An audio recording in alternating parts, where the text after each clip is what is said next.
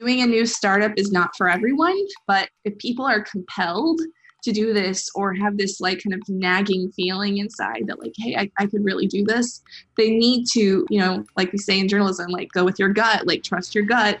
What does it say? What's it telling you? Because if you have that feeling there's probably something there. As newsrooms contract many journalists are finding themselves without jobs Rather than looking for a job at another legacy newsroom, more and more out of work journalists are becoming entrepreneurs and launching their own startups. I'm Michael O'Connell. This is It's All Journalism.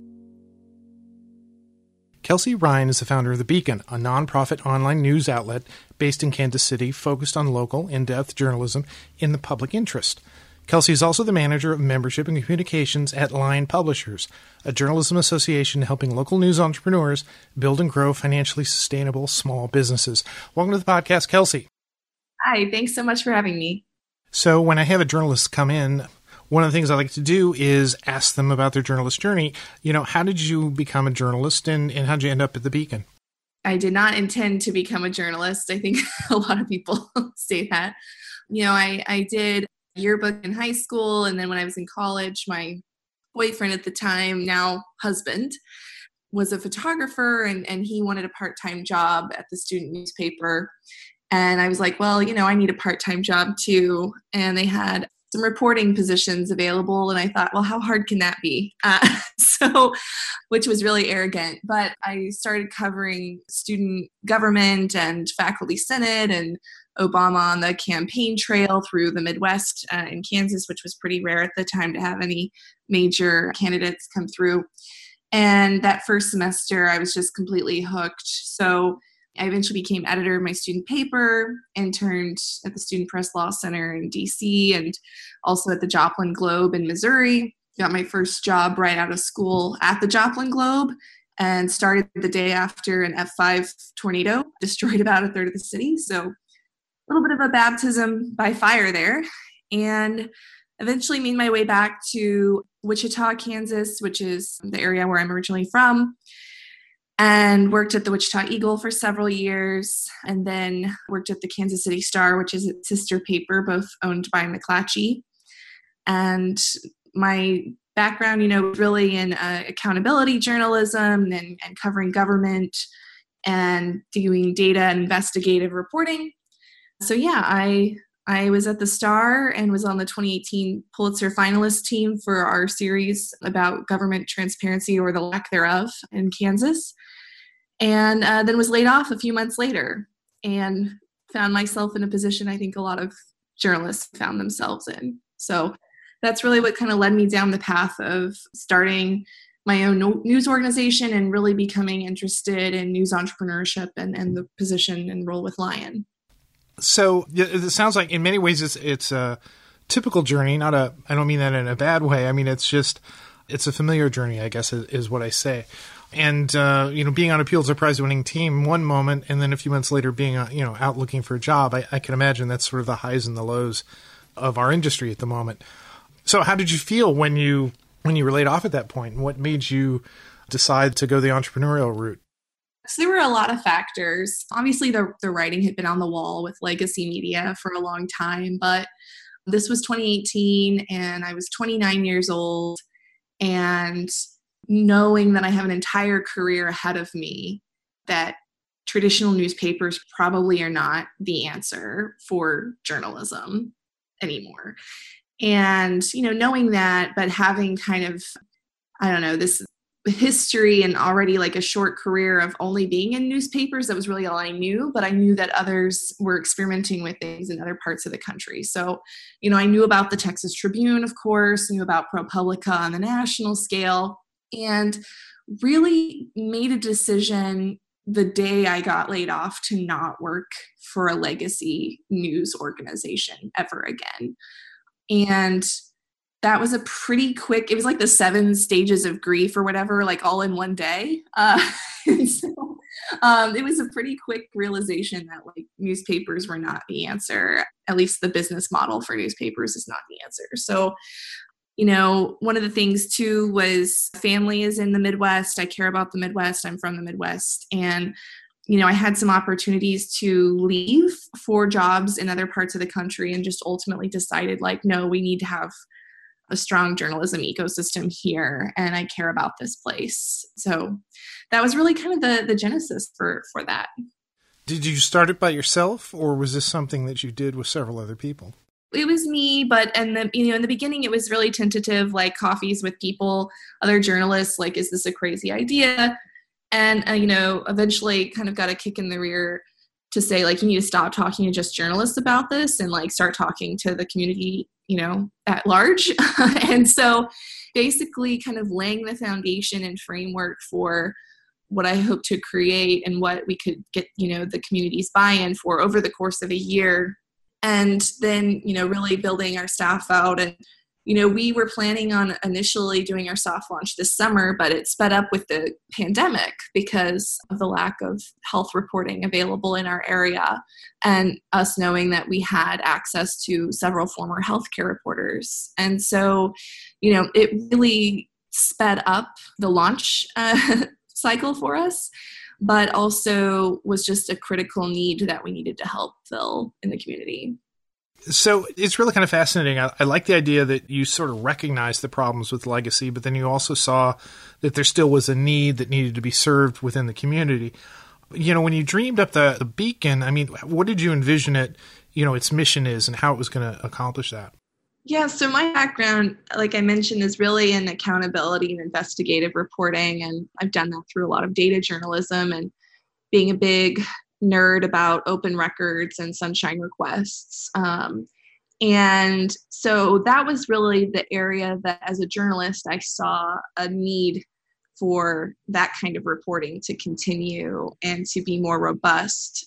Made a decision really early on that we didn't need more breaking news coverage and just something that's kind of the antithesis of the 24 hour news cycle, at least in our community. That just is not really something that we need at this point. So that was a big part of it. And then, you know, one of the first hire we made was actually an audience development manager. And so that was a really, you know, crucial decision in that, you know, we need to actually talk to the community and, and talk to the people who would be consuming this to help shape what it is because you know it's the whole if you build it will they come kind of question from from, from that movie you know like you you want to make sure that you're you're not just building something for journalists you know for the sake of journalists. You want to make sure that it's something that people will actually use. So so that was a really big part and, and we had community listening sessions and we were doing ongoing surveys and market research because it just felt like a lot of the data that was out there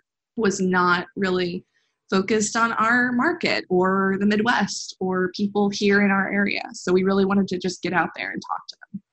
So, with this idea that you had at the beginning of the sort of data driven, in depth reporting, you know, through your listening ses- sessions, through you getting to know who your audience was, was that something that they, they saw or they identified as something that they would really be interested in? That really resonated with them. And, you know, we also found that not doing opinion pieces was something that was kind of universally liked by people from all political stripes. So that was an interesting find. People here also really connected with solutions journalism and this idea that you know we can't just be reporting everything that's terrible we also have to be talking about what people are trying to do to fix things in the community and you know reporting out the different things that are actually going on and and the attempts and you know what's also data driven you know like what have other cities done to reduce violent crime you know and then comparing those policies to what we have here that kind of reporting.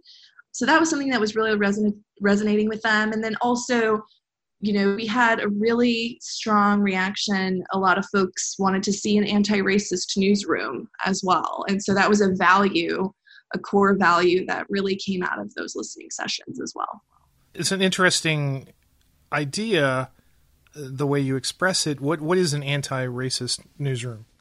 Yeah, so we're trying to figure that out, just like I think a lot of people are. But it was something that this came up in our listening sessions, you know, prior to the pandemic, prior to you know the killing of George Floyd. This was just something that has been at the forefront in in Kansas City, where where I'm located, because you know we're a border, we're a bi-state metro, Kansas was a free state, Missouri was a slave state. I mean, there, that tension has always been here. There's a fascinating history there, and a legacy of racism, just like in many places or all across the US. And so that was something that came to mind when we were talking to people. And so, for example, some of the things that came up in these conversations were, you know, people being acutely aware of when, you know, people who look like them are only portrayed in, you know, mugshots or like, you know, athletes. Um, so crime stories are athlete stories. And people were just aware of that. Like their community wasn't being covered in local media from their perspective or from a from frankly a, an accurate portrayal and so that was one example that people mentioned also the diversity of the newsroom. People were concerned that you know it was um, like a lot of local media is told just from like white perspectives or by white folks who are going into other communities. And so you know was something really important that is a problem all over the place of course but is something that you know as a startup we can try to make it a real focus of ours in terms of being really uh, diverse in our hiring, you know, working on the, the, the quote unquote journalism pipeline and making sure that when people are even doing something like applying for a job with us, that we are not using language that basically others them or makes them feel like they, you know, can't do this kind of work. So that's something that was like some very specific things we're working on exactly like what our policies are and how we can, you know, continue to get community input on this because it's something that's so important. It needs a lot of care, of course. And I think there are a lot of other newsrooms that are that are working on doing this too. For sure, it's great to see that because you're in a position as a, as a news a new newsroom that you're able to sort of from the ground up. Okay, well, let's decide what direction we're going to go and sort of commit to building that type of newsroom. That's really great. Now, what led you to start the Beacon as a nonprofit newsroom, and, and tell me about your your business model, how it works. Yeah, so I think the first thing that I, I try to explain to folks is that nonprofit isn't a business model, it's just a structure, kind of a means to an end. Because the fact is, like, if you have a for profit or a nonprofit model, at the end of the day, if you aren't creating revenue, if you aren't having a steady stream of money coming in, like, it doesn't matter. And so ultimately, you know, and I really, really went back and forth on this, but ultimately decided to go for the nonprofit route because of the idea that we could use grants as startup capital. You know, getting venture capital investment for a for profit journalism entity probably isn't going to be as successful as, you know, getting grants or philanthropic support in the beginning and then trying to transition your business model over time. So there's a lot of research involved and a lot of talking with attorneys and was really lucky to get, you know, hooked up with some local business attorneys who agreed to, you know, file our paperwork pro bono and all of that. But basically, you know, it came down to what is going to be the way for us to have this go quickly and be able to get a framework in place sooner. And, you know, we were able to essentially get a fiscal sponsor. We're awaiting our 501c3 designation letter right now from the IRS. And then, you know, we were able, because we had a fiscal sponsor and we're, you know, in this process to secure grants and that allows me to pay people full time to work, uh, which is really important. And there's people who bootstrap it from the beginning, and that's awesome. And being able to do that is very impressive. But I wanted to make sure that we were, you know, paying people and creating a sustainable workforce and being equitable in that process. So so everyone that we hire, you know, is getting they get paid. We pay our freelancers, we pay our freelance copy editors, we have staff right now, we have summer interns, all of our summer interns are paid. And, you know, that to me is, you know, just a value that we wanted to have. So I did want to circle back to something that, you said early on about the pandemic that sort of, you know, brought you forward in your original launch. Well, when were you originally going to launch? Yeah, we were originally going to launch this summer. Yeah, and we already had, of course, some really good investigative stories, you know, being worked on by some of our freelancers in like February and March. And then the pandemic hits, and it's like suddenly those stories, while important, are just not as relevant. So they're they're still on the back burner. But it wasn't the fastest, you know, thing. I'd started poking around on this idea in late 2018 and, you know, working full time and, and trying to launch a startup. And then, you know, also putting these pieces in place for a timeline. And so the pandemic, like with everyone, you know, just threw a total wrench in and things but we wanted to try to use the opportunity to to show what we could do and, and to do a soft launch that way. So how did you pivot to do that? Well luckily we had a lot of those freelancers and folks already connected to us the positive part of so many media organizations shrinking is there are a lot of freelance journalists available. There's a lot of talent.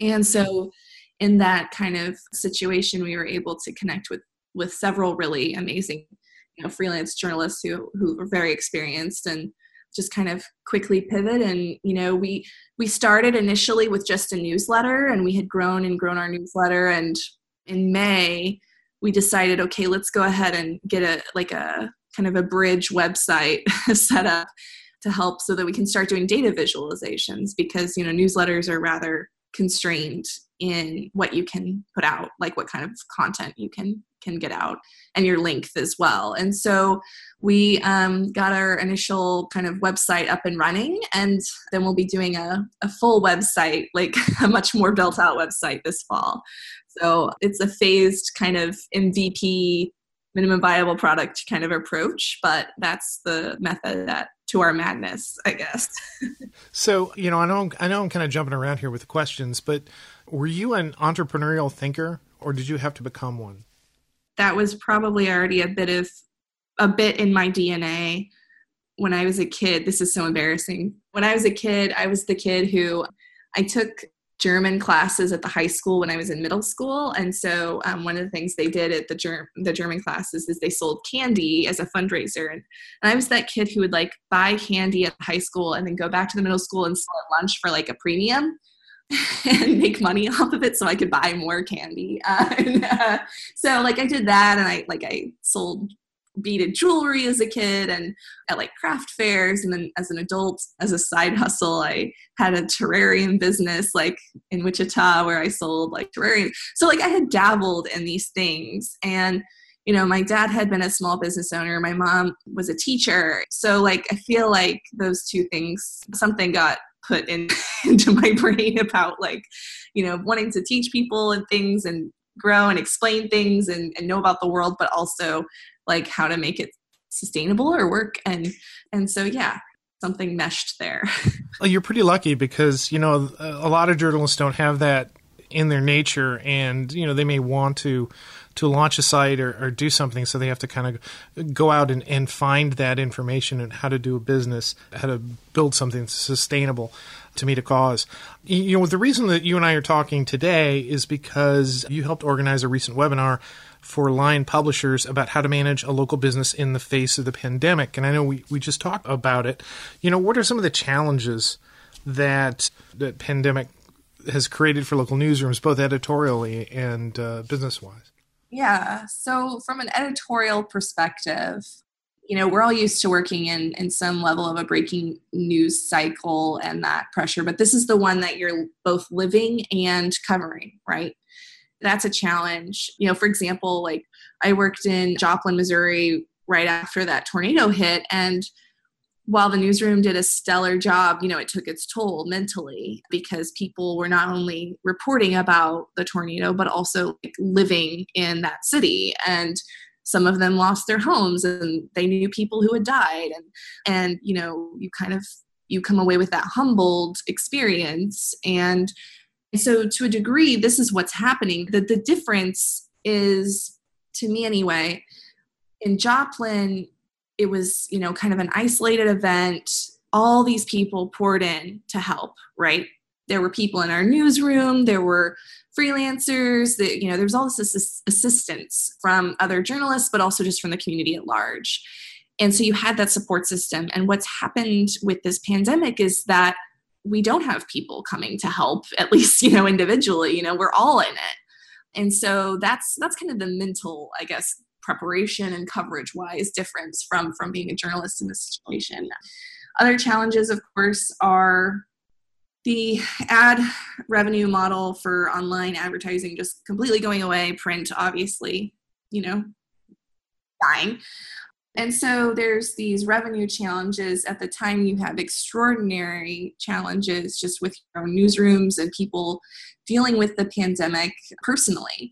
That takes an effect over time. So, so I would say there's there's a lot going on, and of course, you know, just the fact that that journalism has contracted in terms of you know the print dailies, you know, being pulled back there are fewer trained healthcare journalists out there, people who know the difference between a peer reviewed study, people who know trained healthcare professionals to interview, people who have uh, the knowledge about what healthcare data actually means. And that clearly, I think we can say pretty clearly, like, had an impact in the type of coverage we saw early on and how everything was so sporadic and the information was there was a lot of void there. And i think that that largely has to do with the, the pullback on healthcare journalism.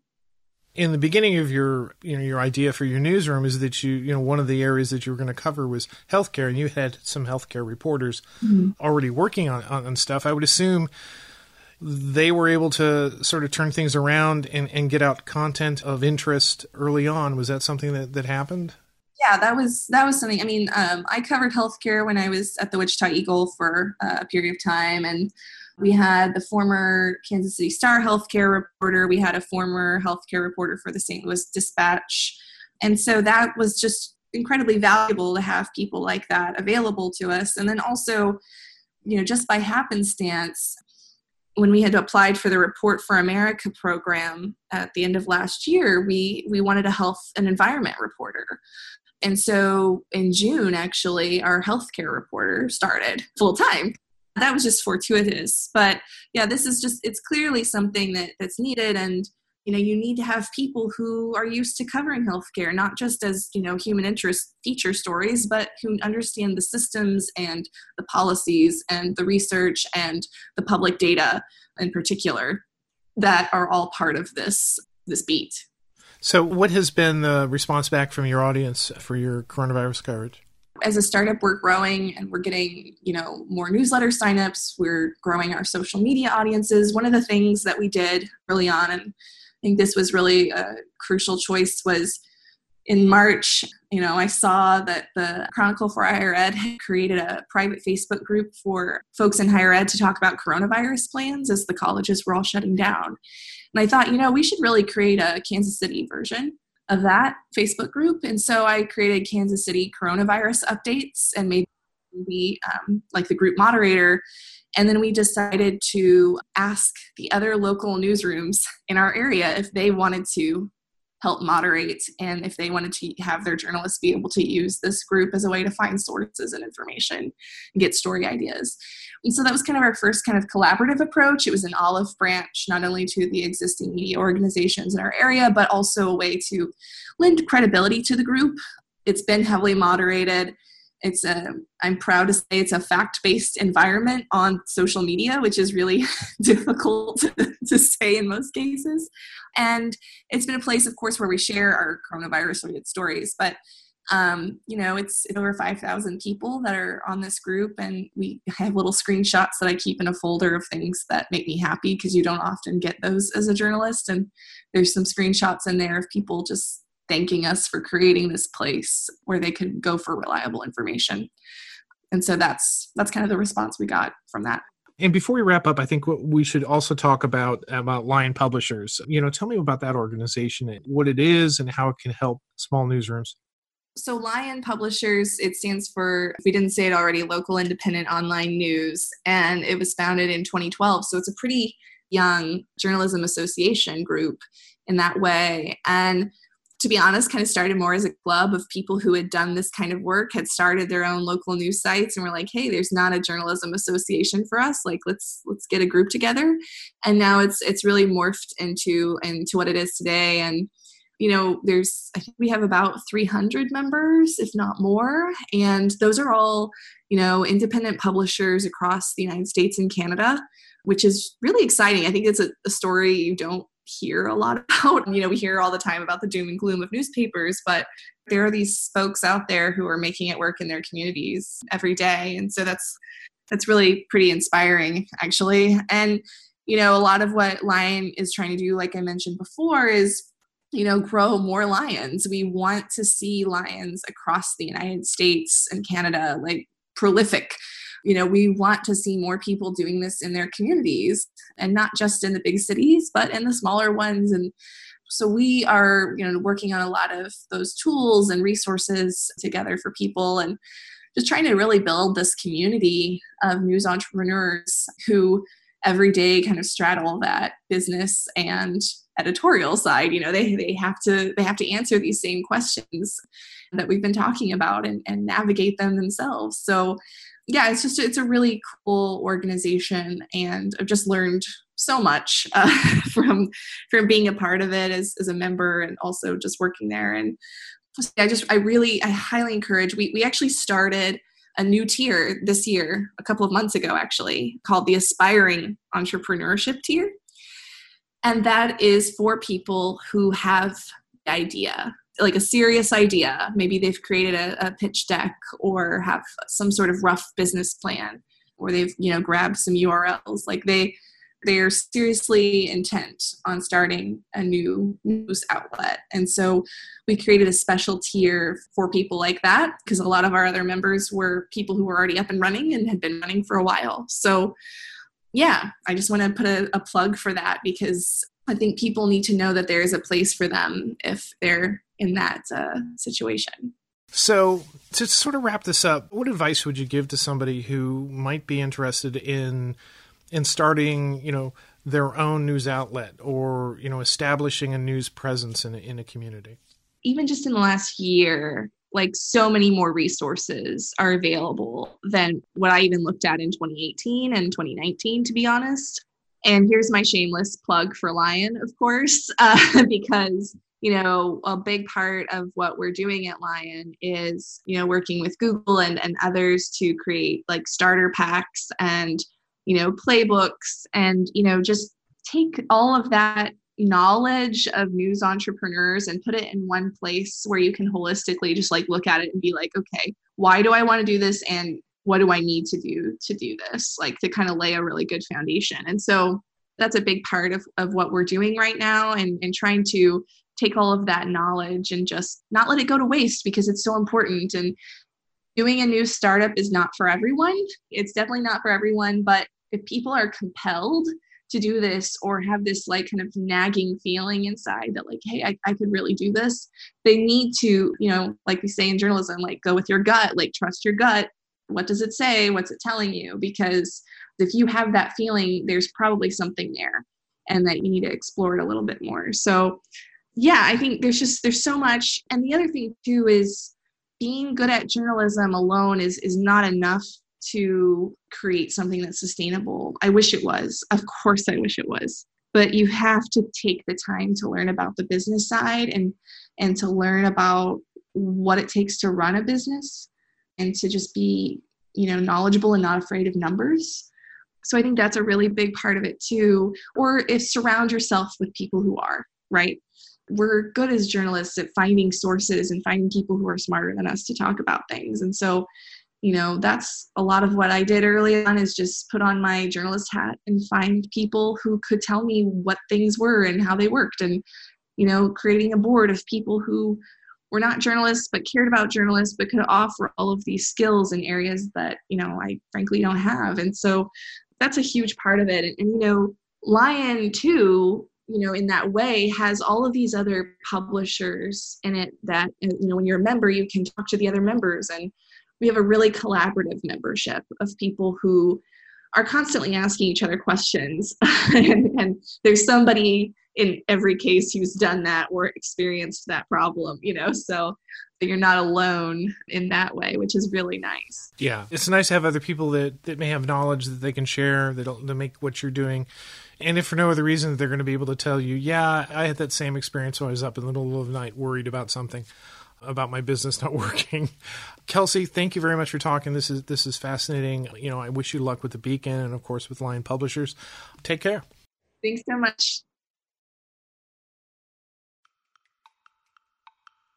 You've been listening to It's All Journalism, a weekly podcast about the people who make the news. You can find out more about us and download past episodes at itsalljournalism.com. While you're visiting our website, why not sign up for the It's All Journalism newsletter? You'll get all the latest info about our podcast, including episode notes and news about live events and upcoming interviews. Go to itsalljournalism.com to subscribe. It takes a lot of people to create an episode of It's All Journalism. Nicole Grisco produced this episode. Amber Healy wrote our web content. Nick Dupre wrote our theme music. Emilia Brust helped with our booking. Nicholas Hunter provided a web assist. And I'm your host, Michael O'Connell.